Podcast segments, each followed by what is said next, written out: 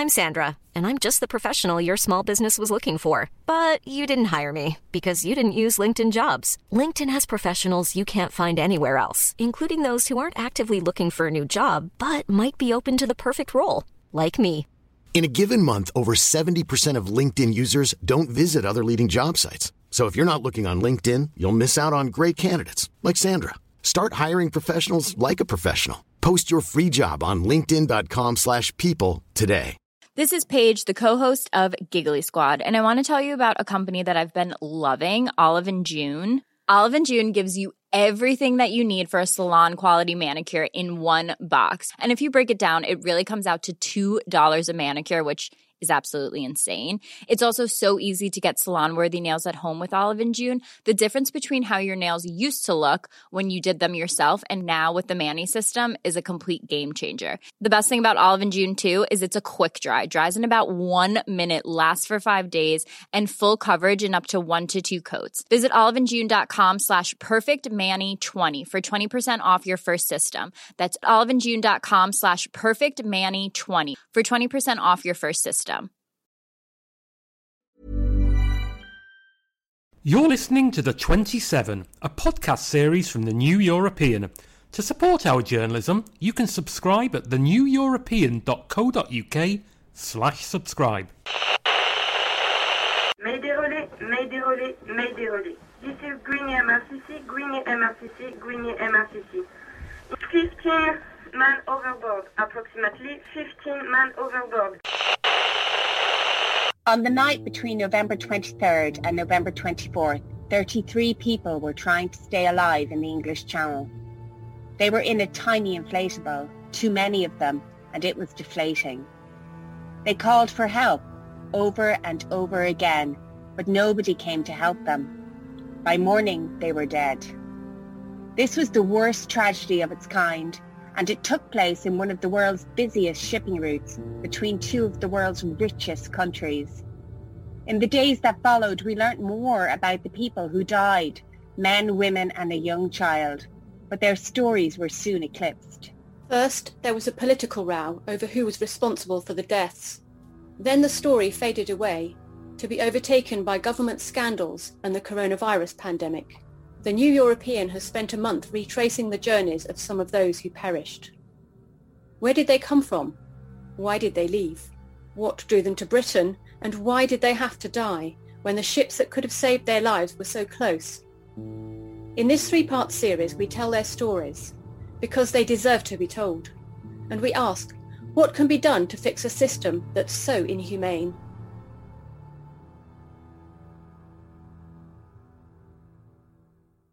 The dinghy um, ha- was described as a paddling pool by um, some a French official after it was found. Um, it was about 10, me- 10 meters long. Um, Twana, who spoke to Zana around the time they were leaving, he seemed to think that this dinghy could accommodate 45, 45 people. So he felt actually this young 18 year old felt optimistic because he counted 33 people on board. Now, other people have said this dinghy should only accommodate 20 um, people. And essentially, um, what these are, are they're very flimsy inflatables that are often hidden in the dunes on the northern coast of France. So basically, what happens is all the people who are going on the dinghy get together, they get to the beach. Sometimes they're bussed to the beaches, sometimes they make their own way.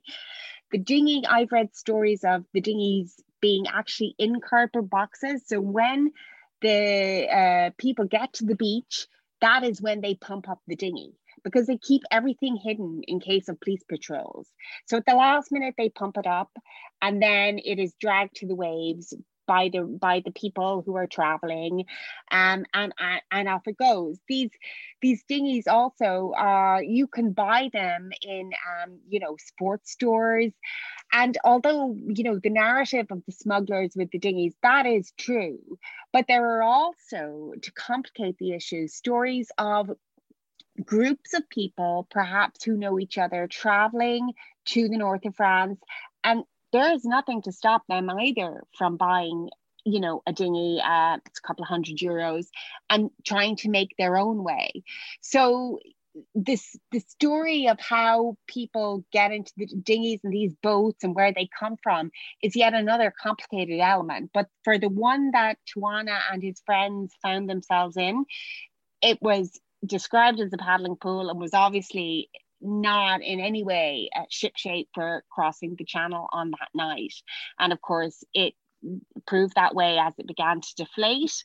And then uh, also the pump was defective, the one that they brought with them. The picture um, that circulated widely after the disaster of the submerged dinghy. I mean, you, wouldn't take it on a, on, on a swimming pool. It looks completely unsuitable for, for what it was meant to do.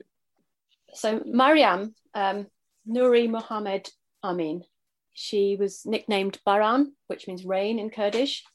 She was engaged to be married to um, a man called Karzan, who's a barber who lives in Britain and he has British citizenship. Um, she wanted to come to live with him um, or to see him at least. They were engaged last January. There's a photo in the papers. She's um, wearing a lavender dress with a tiara, looking very happy. Um, Karzan, he's holding on to some pink flowers. Um, yeah, when I when I was talking about this with my friends afterwards, they looked at the picture and said, "Why was she here? She doesn't look like a typical refugee." Um, but I guess is the point that none of them are. So she had secured a Schengen visa to um, many European European countries, European Union countries, so she could then have free movement within those countries, which meant that she could tr- fly from Erbil to Istanbul to Italy, just a normal journey, and then she was able to just travel freely to go to Germany, then to France. Um, and she thought she seems to have made a, a, a late decision to travel across the Channel, but she thought originally that she could get a British visa, like she got a Schengen visa. She must have done, and so um, we're not exactly sure what steps she took, but she did try a few times. Someone said she also went to the British embassy, but um, for whatever reason, she tried several times and she was not able to get a British visa. Um, and there were delays, uh, her family said. So she decided just to see how far she could get um, across Europe. I think, um, for example, um, uh, for Hazal, uh, the 46 year old mother of Hadia, uh, Mubin and Hasti, um, their journey, the totality cost around fifty thousand pounds, and they sold. Uh, Rishgar sold their house to pay for it. Twana's father also put his house up as collateral to cover a cost of around twenty thousand. Um, the crossing across the channel is usually around 2000 i think Twana and his friends um, spent just over 2000 pounds each to get across the channel. Um, it depends on the smugglers rates i suppose. Um, we've seen um, we've heard that uh, Muslim's father said he was sold on to other smugglers because the smugglers he initially contracted didn't have enough people to put in the boat that night. So they passed him on to another group.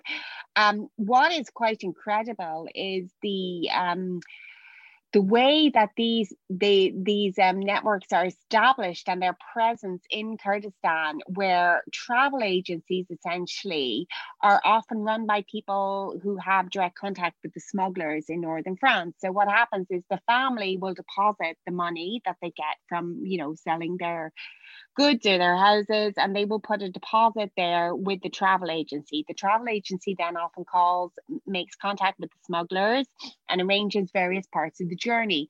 When that part of the journey is completed, the money is released to the smuggler. Um, so it's it's it's quite organized and and very embedded in the society. And these are huge sums of money. Um, so again, the people who are making it to the north of France are not people who had nothing. I mean, they had to have some sort of wealth or, you know, inherent in the bricks and mortar of their lives to be able to get that far. And they put all of that on the line for these for these journeys. Things had been going well until the early hours of the morning when the boat started to deflate. As far as we understand, it was the right side of the boat that began to deflate. So people started to bail out the water, others started to try and use the pump. Um, and much of this we know from the survivor Mohammed Sheikha, who told who told the story afterwards. However, the pump was defective.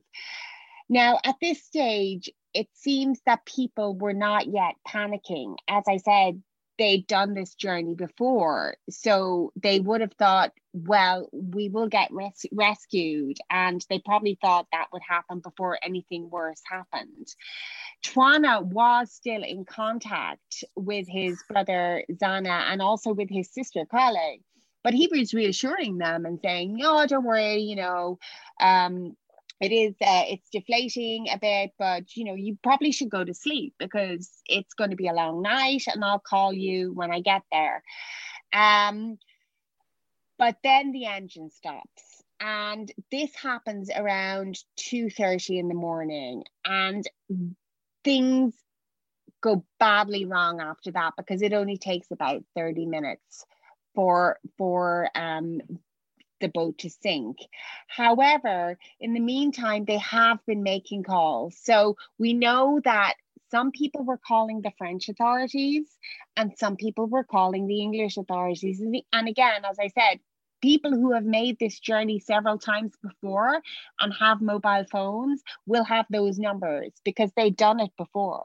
So we know that calls were made to both sides from what we understand from Mohammed Sheikha's account, the French said that the boat was in British waters and therefore they should call the British. They they, they called the British who told them to turn on the torches of their phones so they could be located. Now, I believe that they did do that, but nobody came. And the British also allegedly told them that they were also in, in French waters. I mean, there seems to have been a bit of um, passing the book at this stage. Um, and then the boat sank, but they clung on. And what we don't know is what happened in between those hours of around about three o'clock in the morning and nine o'clock the next morning when the bodies were found. And they must have tried to survive as long as they could. We know that there were boats, ships, French Navy ships in the in the vicinity, but obviously it would be very hard to detect a small dinghy in in the sea at that point. However, what what is not completely clear is why nobody was able, with the calls that had been made, to find the dinghy. Um, and it has also been pointed out by some activists that it doesn't really matter whether they were in British or French waters. There is an obligation on maritime services to save people in distress at that in that kind of situation. You're listening to The 27, a podcast series from the New European. To support our journalism, you can subscribe at theneweuropean.co.uk slash subscribe and I think that's actually behind some of the court cases um, that's going on that are going on, because uh, at the moment there's a legal action in Britain and in France over the um, rescue that never happened. In a sense, in um, Britain, you've got um, solicitors um, asking for first of all for an inquiry about what happened that night. You know, was there a failure? Were there serious um, mistakes, omissions. They want to have that inquiry so that the families can find out what happened. You know, if then it turns out that there was some culpability, in, then is this, does this get referred to the police? Um, and they also, of course, they don't want this to happen again. That is, they want to find the problems that meant that in that busy stretch of water with um, people calling both sides all the time, why no one came to rescue them. In France, the law's a bit different. They can have a more aggressive um, court case. So they're actually suing um, the Coast Guards and other authorities for um, involuntary homicide um, and neglecting to rescue. Um, so, because there's so much unknown, we have to wait to see. But um, I think at this kind of time, uh, British government should be uh, responding. If there are a few families involved in this, and they're quite determined to get to the bottom of it. It's it's i guess it's notable. The home office denied that they failed to respond to the distress calls and they said on the day of the tragedy they received more than 90 alerts in the channel and that they responded and acted on all of them. Um, Dan O'Mahony, who is the Home Office's clandestine channel threat commander, spoke to a parliamentary committee just about eight days or a week or so after the disaster happened and said it may never be possible to say with absolute accuracy whether the boat was in UK waters or French waters. And he said it might not be they might not be able to determine either whether they definitely received a call from the sinking dinghy. I know that, for example, the French authorities had denied that they received any distress calls from that particular boat. However, the French newspaper Le Monde has said that it has a source um, within the judiciary who says that yes, those phone calls were made and they have been logged. One of the issues is um, that um, many of the migrants would have thrown away, or many of the people traveling would have thrown away their phones, um, perhaps early on, also because they worry that the phones could be used against them later and that they might find numbers that would somehow lead to them being incriminated as smugglers. So there is that whole issue around it as well. But in terms of you know whose responsibility it was to rescue these people it would seem that in some ways the authorities are both playing a blame game but also teeing it up to say we'll never know because we won't be able to accurately say exactly where the boat was when it went down. Yes, absolutely. And the point, I guess, I mean, the, one of the poignant things about it is that later reports showed, and this is what um, Zana has been talking about, that quite a few of them seem to die of kidney failure. Their organs started to pack in um, because of the amount of time they had to spend in the cold water. Um, I mean, I'm no expert, but I used to, I was trained as a lifeguard. I worked as a volunteer lifeguard. And one of the things we were told was it's probably going to be the cold that's going to get them. It's the hypothermia, it's the effect of the cold on the body rather than the drowning. And it seems like this is what happened to them. And had the rescue, had the people come a bit earlier, they might have saved them. These people didn't just go into the water, swallow it, and just drown. They were there for a long time, um, slowly their insides were closing up.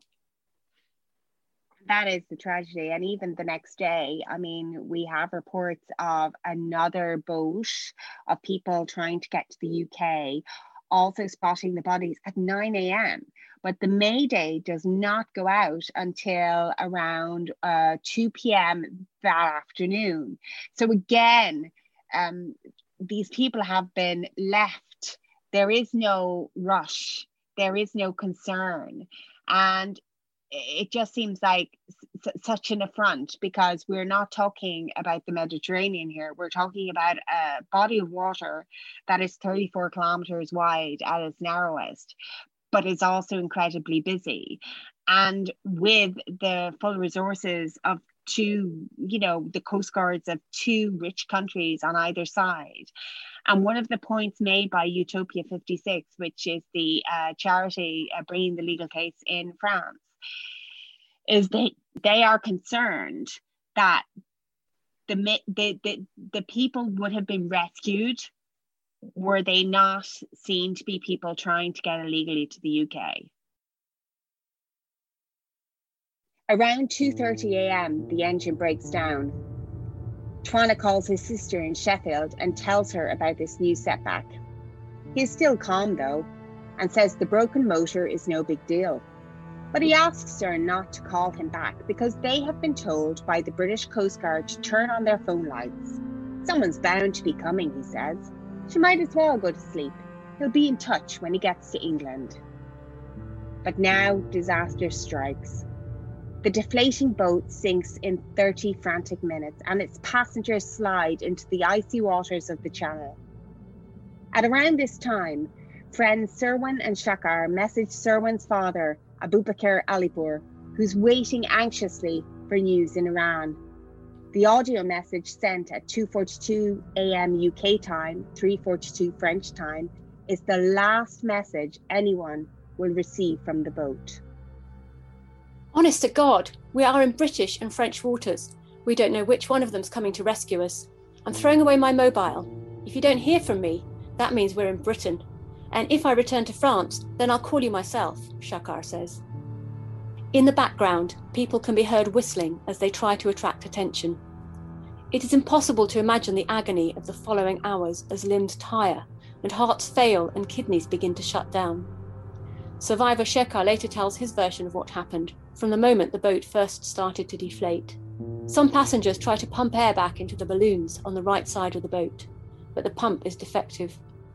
They call the French and send them their location, but they're told they should contact the British as they're in British waters, that the French boats can't come to rescue them. So they call the British, but still no one comes. People start to lose hope. The waves begin pushing them back towards France. And then the boat goes down. Everyone sinks into the waves and holds hands as they wait for the rescue that will never come. At least three of the young men who placed their lives on the line to complete this perilous journey together are missing Twana, Zanyar, and Shtiwan. More than two months later, at the time of recording this podcast, their bodies have still not been found.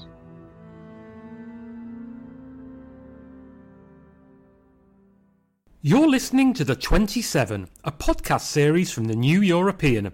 To support our journalism, you can subscribe at theneweuropean.co.uk slash subscribe. Even when we're on a budget, we still deserve nice things. Quince is a place to scoop up stunning high-end goods for 50 to 80% less than similar brands. They have buttery soft cashmere sweaters starting at $50, luxurious Italian leather bags, and so much more. Plus, Quince only works with factories that use safe, ethical, and responsible manufacturing. Get the high-end goods you'll love without the high price tag with Quince. Go to quince.com/style for free shipping and 365-day returns. ACAST powers the world's best podcasts. Here's a show that we recommend. I'm Ina Garten. Welcome to Be My Guest, the podcast. One of the best gifts you can give friends is spending time together. But what's even better than that? Cooking with them. On Be My Guest, the podcast, new friends and old stop by my barn for some conversation and great cooking. We talk about food, life, and everything in between.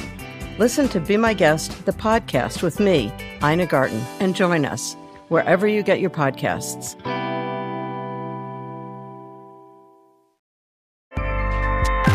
ACAST helps creators launch, grow, and monetize their podcasts everywhere. ACAST.com.